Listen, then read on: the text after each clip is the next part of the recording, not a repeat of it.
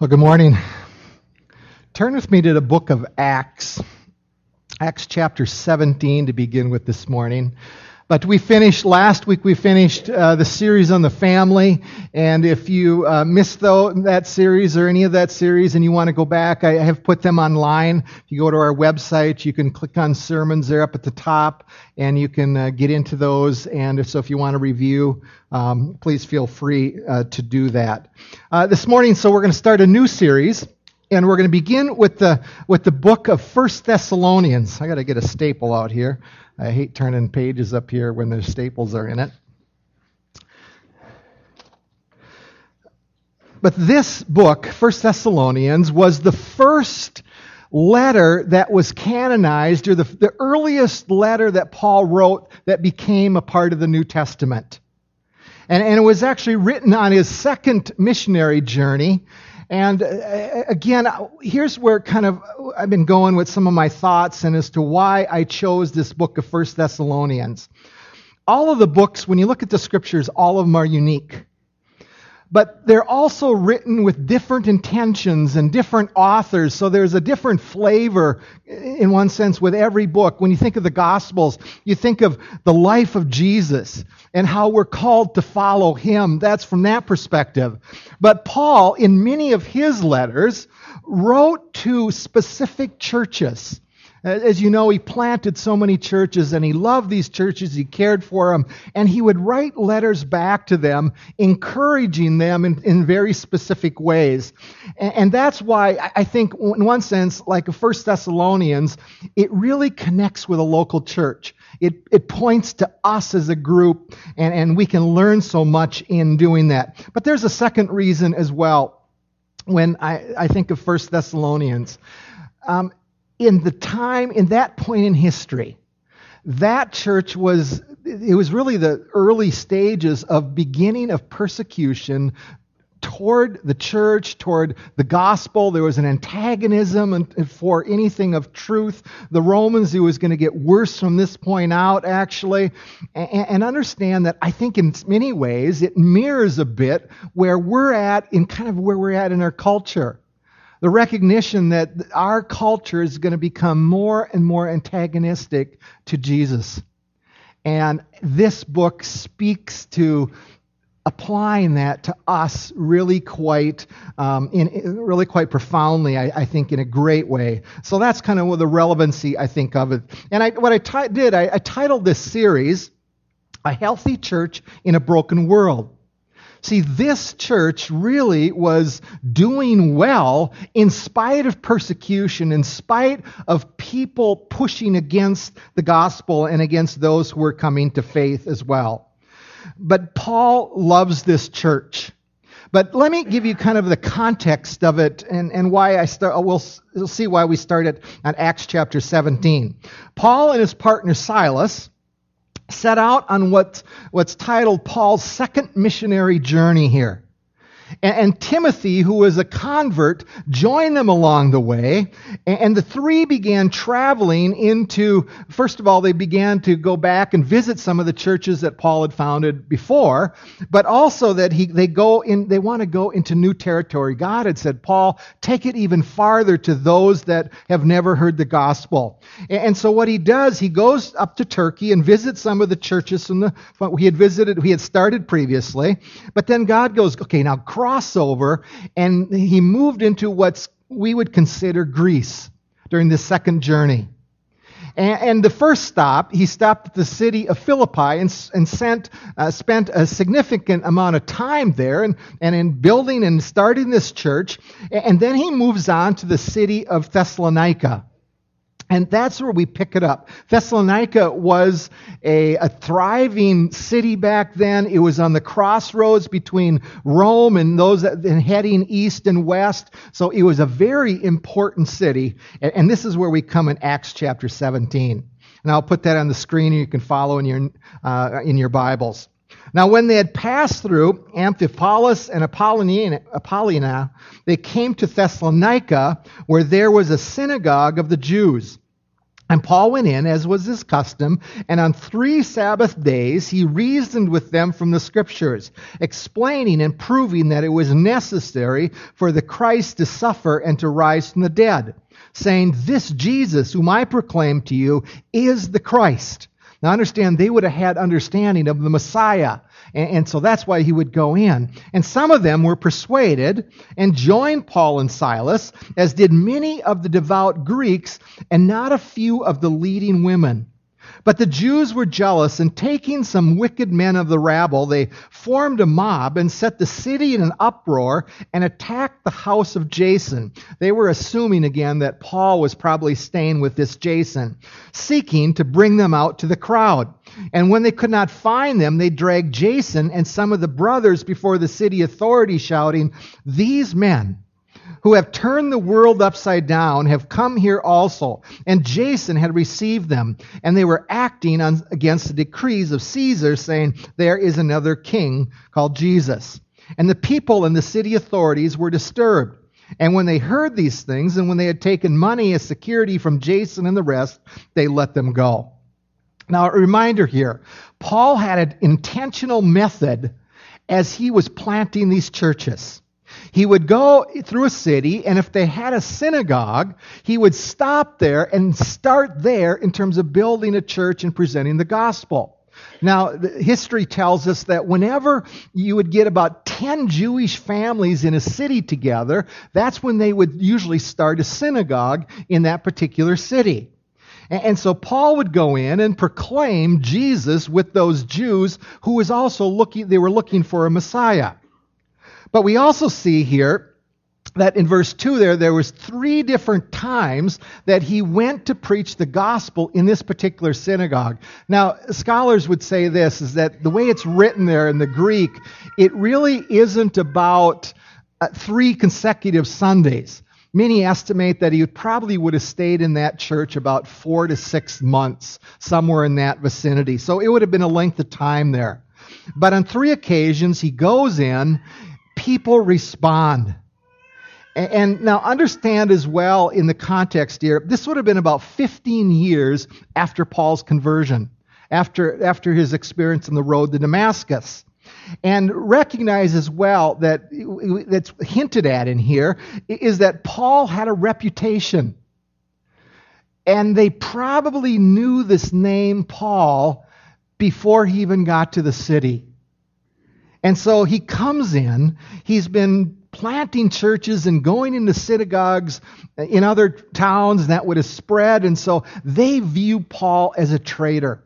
That's how they would have viewed him as, they, as he came into the city.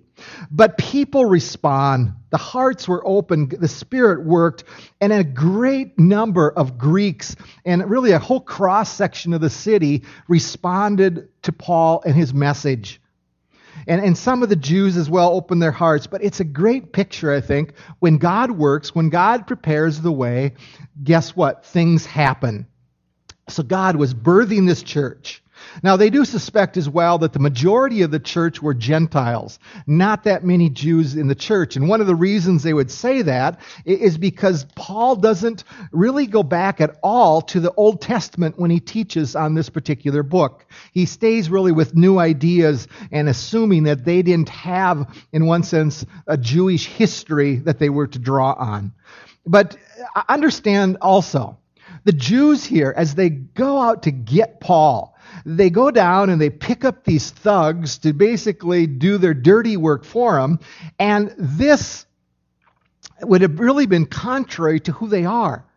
Because they would have viewed these people as those unclean, those guys over there, and they would have stayed away from those kind of people. But they go gather them, try to pick, get Paul and, and, and his, his friends, and they try to, obviously, they were going to try to either harm them or put them in jail.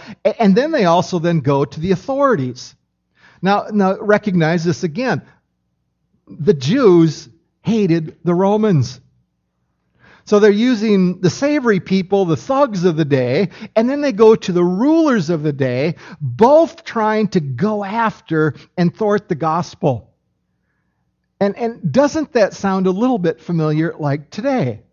That there's people that are actively working against the Christian faith.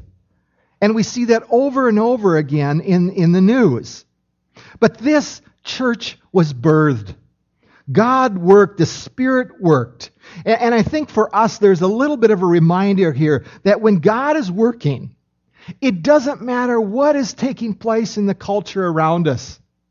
Even though a government is anti faith, anti religion, anti Jesus in particular, is that when God begins to work, things happen. Light shines out of darkness when the Holy Spirit moves.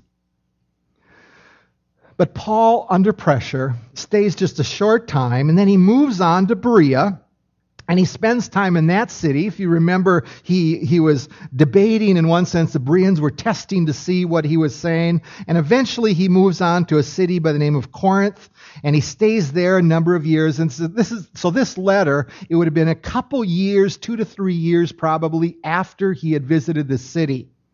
And he is hearing reports about this city, but he also loves this group of people. And he wants to know how they're doing.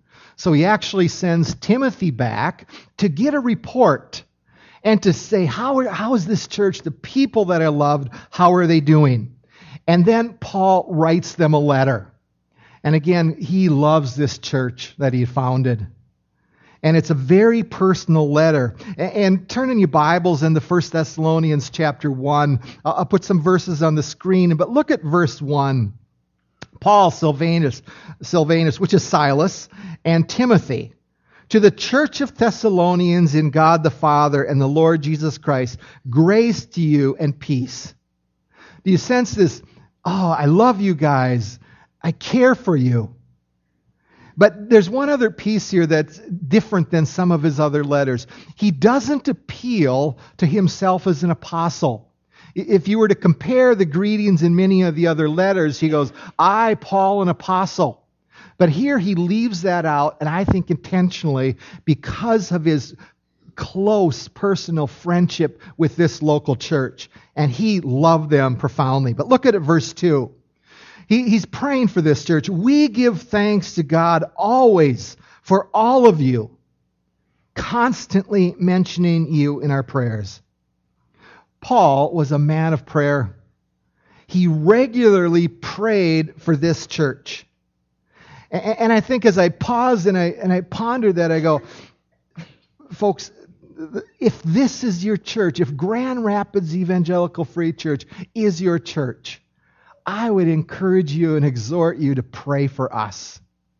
Yes, there's lots of individual needs within us, but as Paul looked and prayed for a church, he was praying that God's power would come and that there would be influence through an area because of a church.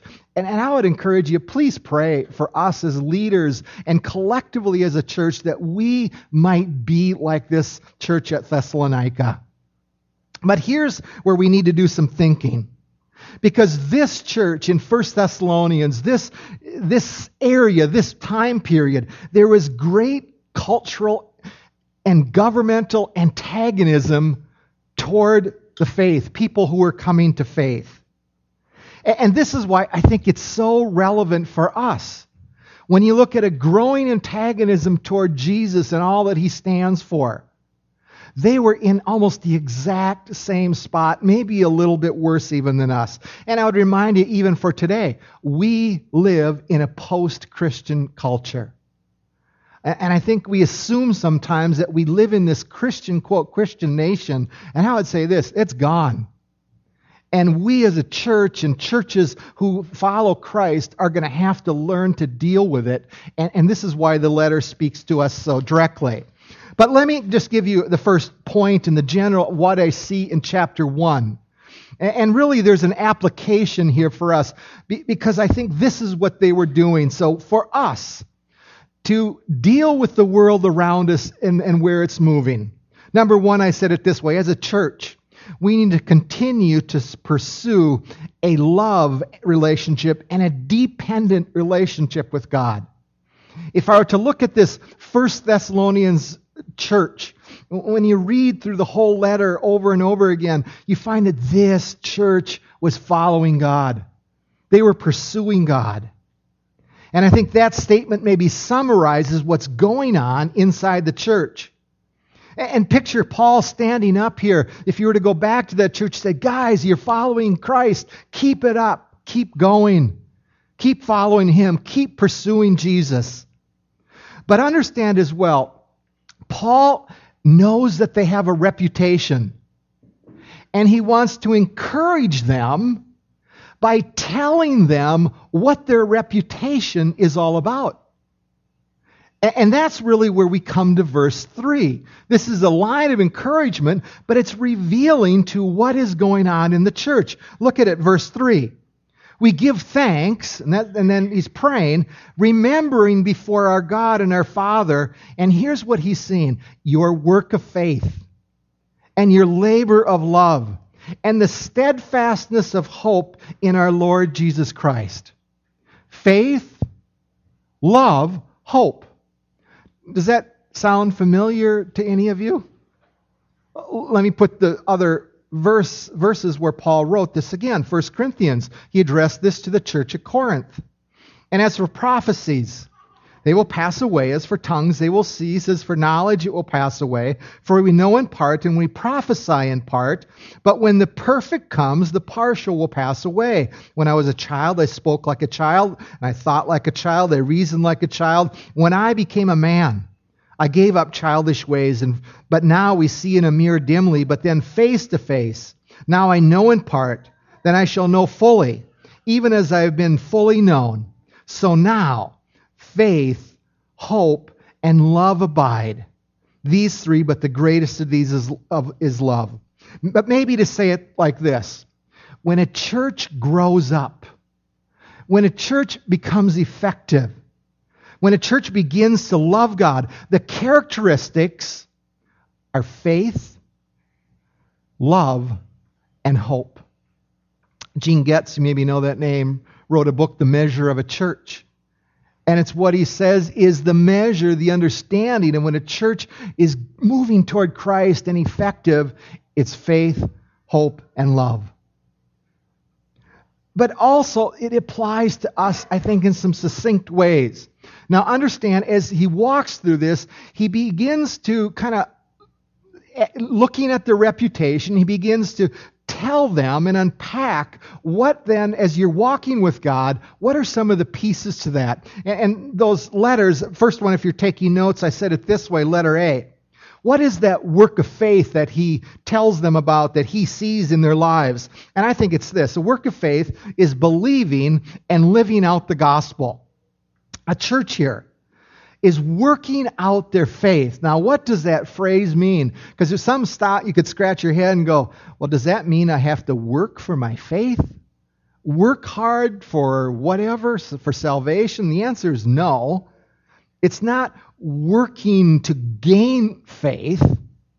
But let me show you from another text and actually the words of Jesus really what that probably means. John 6:26 and I'll put it on the screen there you don't have to turn to it.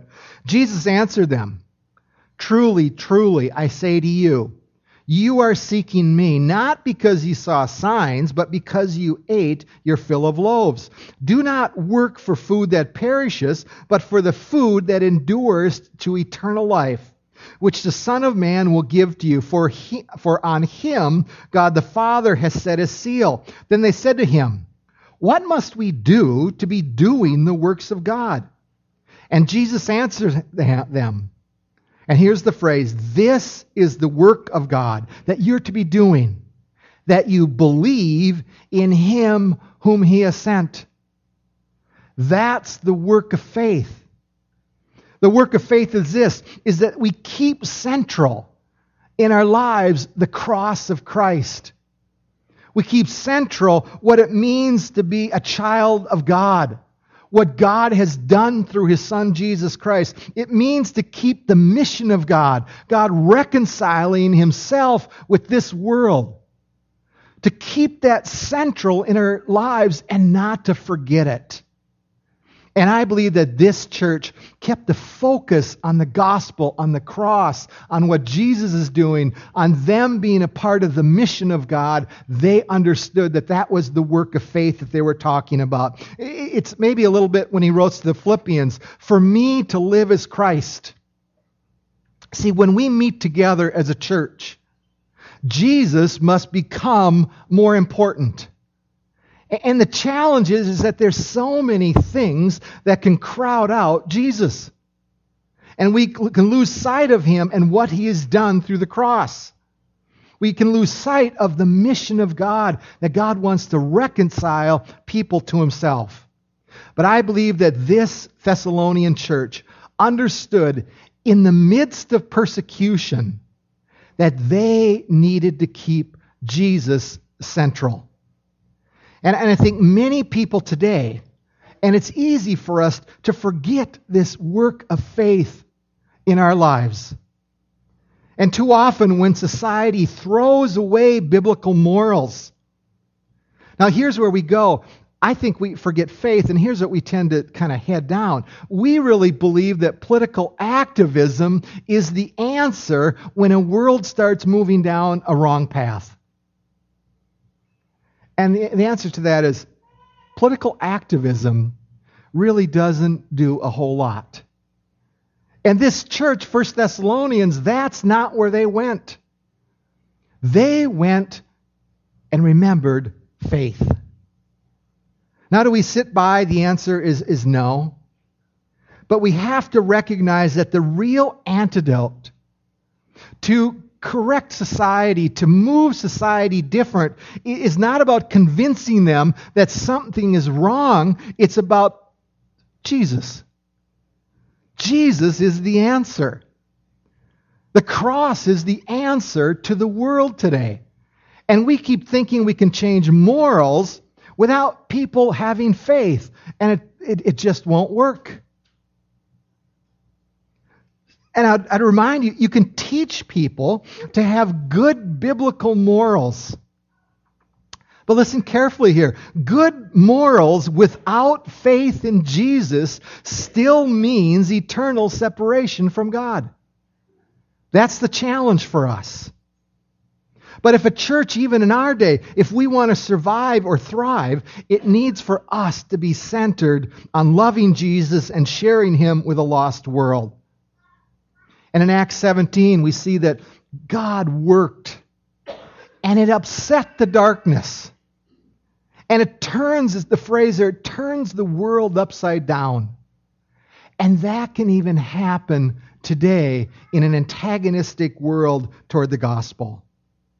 But Paul also develops this issue of faith even more through the next few verses. Look at verse 9 because they had this reputation, look at what it says here. For they themselves report concerning us the kind of reception we had among you. But look at how faith worked out. How you turned to God from idols to serve the living and true God.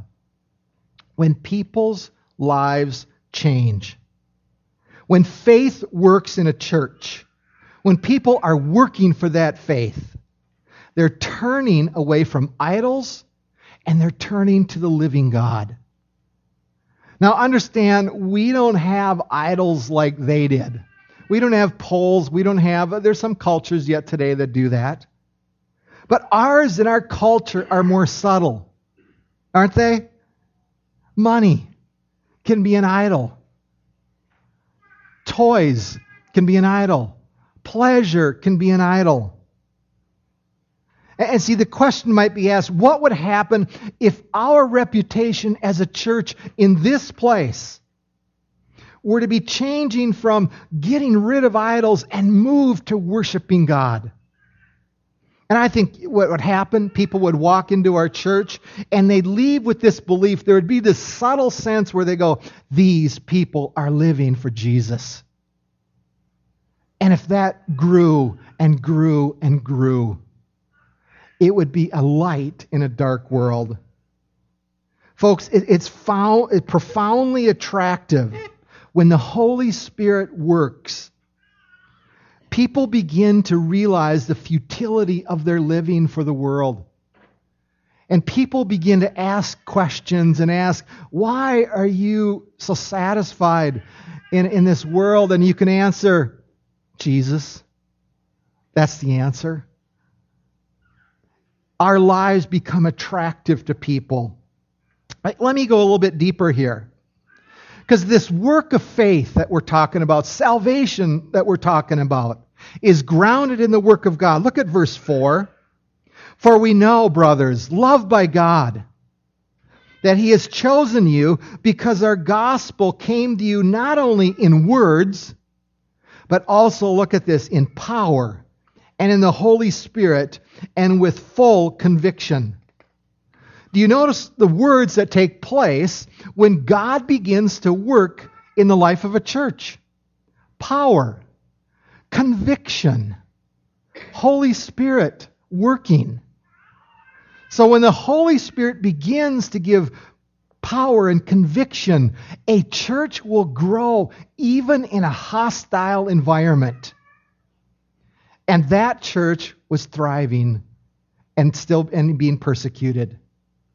It had nothing, you look back at that church, it had nothing to do with having the best preaching, the best music, the best welcoming committee, the best nursery, the best youth ministry, the best children's ministry. That wasn't why that church was growing. See, this church had a reputation, and it was for changed lives. It had a reputation. They were turning from idols and worshiping God. See, the question might be what is our reputation as well? But what was the Holy Spirit there convicting them of? The obvious answer is sin. But it was convicting them of saying, You're worshiping the wrong stuff. Turn from that. And conviction goes, Oh, I got to worship God. That's repentance, really. It's turning from idols and going, I'm going to give my life to God and I'm going to walk toward Him. See, when church, when conviction comes, when the Holy Spirit works, those idols, they don't become attractive anymore. And God becomes attractive and go, I want to seek Him. And people realize that their futile living is that it's futile. And they turn and they pursue God. But let me just dig a little bit farther here, yet even because there's a quality to their faith that even comes out here. Look at verse 6. And you became imitators of us in the Lord. Their lives were changing, but you received the word in much affliction. And look at this next phrase with the joy of the Holy Spirit. So that you became an example to all the believers in Macedonia and Achaia. So they received the word, they accepted the gospel, persecution is taking place, but there's that qualifier. They did it with joy. A church that can handle a hostile world can actually be joyful. But think, think with me here. When hardship normally comes, when the world starts throwing words and you're intolerant and you're this and you're that, when that hostility comes, here's a church that demonstrated joy. Do you know what is more typical when hostility comes toward us? Depression, anxiousness, fear rises up we look around and we go, oh, I just, the world, I got to avoid it. When it's going down the tubes, we, we tend to want to respond with fear, with trembling. But this church in Thessalonica, they were joyful. They were joyful. Are we joyful because of what the gospel has done in our lives? But this church had a reputation and joy in the midst of persecution. And it was spreading through all of the land around there. And, and, folks, there was no advertisement on a Christian radio station back then. This was people walking through, and what's going on in Thessalonica in that church? And it was going from city to city, their reputation was spreading all across the land. But what if I did this? What if I sent a couple of you out and went maybe, I send you this afternoon down to Target? sit outside and you get your little clipboard. You know how the when the malls where they want to take a survey. But you began to survey people and ask this question: What do you think about Grand Rapids Evangelical Free Church? What if we do that in front of Target or Walmart or someplace in town? Hey, what's your opinion of this church over there on 63 over by the. What's the reputation? What would we what do we think our reputation is as church? Thessalonica had one. You catch that? I, I asked a question in the audience in the, in the first audience or at first hour, and I said this: what would, if this church ceased to exist tomorrow, would it make a difference in anybody's lives in the community? Would the community care? What do we say to that? It's a hard question, isn't it? Because the question is by removing a light in the community, does it matter? Should it? Yeah. See, what is our reputation? as a church. Let's let me give you another piece to this church's reputation. Look at verse 3 again. Another part to their reputation, remembering before our God and Father your work of faith. And look at the next phrase and labor of love. He's using this idea of labor in the same breath as the word love. Now, here's what I think it means. Letter B for your notes. People who love work to serve the one they love. I understand there is a cost to follow the one that you love. It always co- is, it's always costly. But I'll say this when you serve out of love, it is joyful. If you love your spouse, you love to serve don't you? But when one doesn't love, more than likely, they don't probably know the one that loves them the most adequately as well. And working without love, even in the context of the church, there won't be much joy. It'll be drudgery. But this word labor means to toil, steady, hard. Work at love hard it's pretty hard to claim that you love Jesus and you're not working to serve. John wrote that. You say you love God, but you don't love your brother? He's going, I'm doubting whether you actually love God. But that understanding is that real love is an expression, when you serve out of real love, it's an expression of the faith that we do have. And real love involves serving people. Who is your neighbor? Loving your neighbor as yourself. And it's tangible expression of that and acts of love toward people.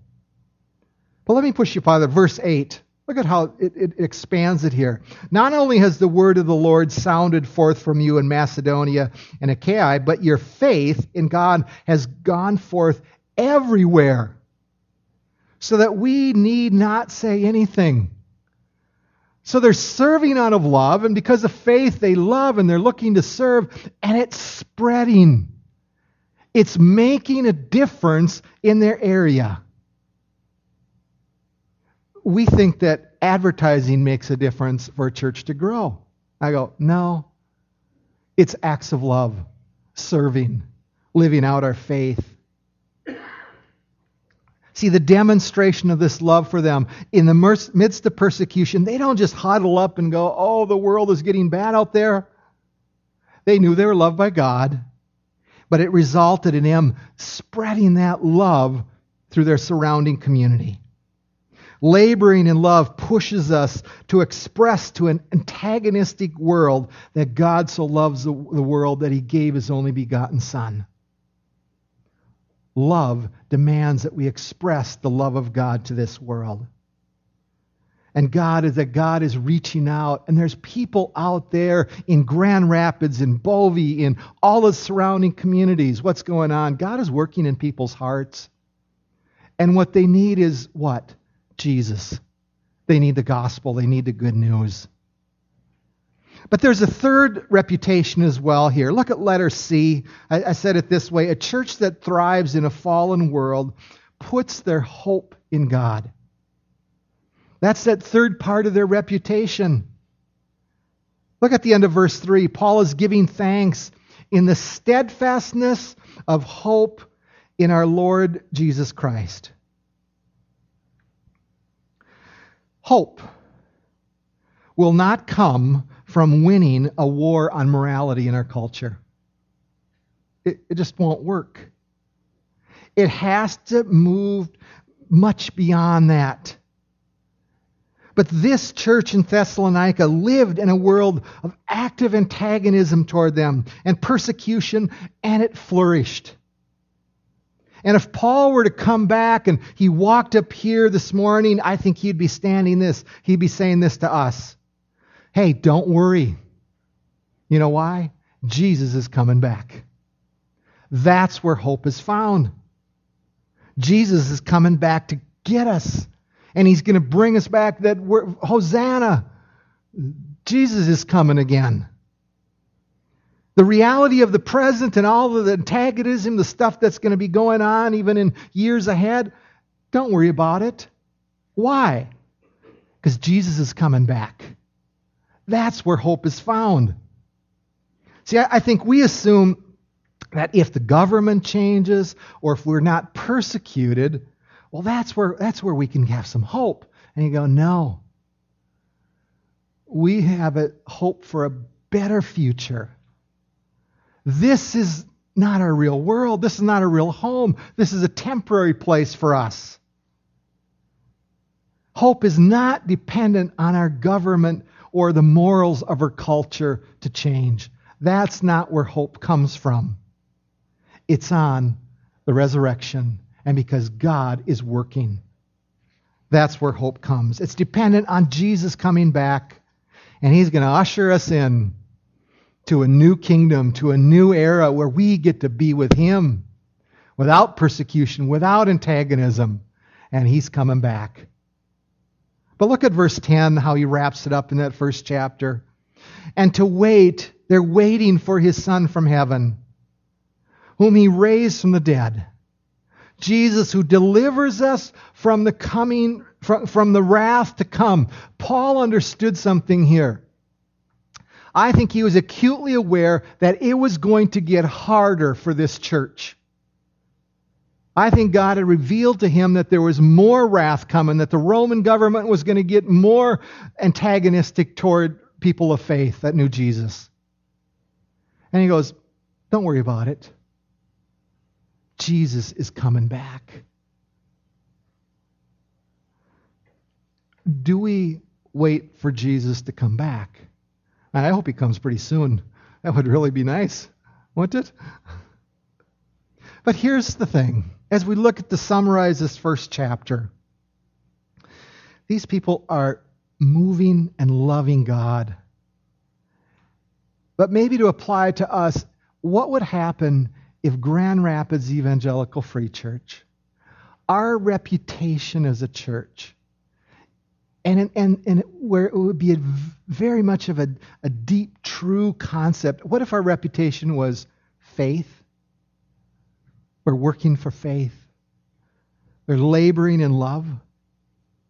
And that there would, we would be exhibiting hope to a lost world. That becomes a healthy church, a thriving church in a world where more chaos is coming. Why don't you stand and let's pray? Father, I uh, again would ask that your spirit would come with power and conviction. And that our, this place, this body of believers, that our reputation would move toward faith remembering the good news that your Son has died for us and wanting to give that away. Lord, that it would also, our, our reputation would be on of a church that loves profoundly. That we're giving away the gospel because we love people. We're serving each other because we love. That we're giving our lives away and worshiping you because we love you. But Lord, would you also help us become a place of hope? That when people come into this place, when people connect with our lives, even when we're out in the world, that they would see hope in us. That they would look at us and go, Why are you so joyful? And Lord, would you give us the ability to answer? It's because of our hope is in you. So, Lord, get, be, help us become a church more and more that's characterized by faith, by love, and by hope. So, thank you for this passage and for this church that reminds us where we need to head as a body. And we thank you again for your word. These things we pray in your name. Amen. Greet somebody around you. Maybe you don't know somebody next to you. I encourage you to greet them and have a great week. Remember, there's hope in Jesus.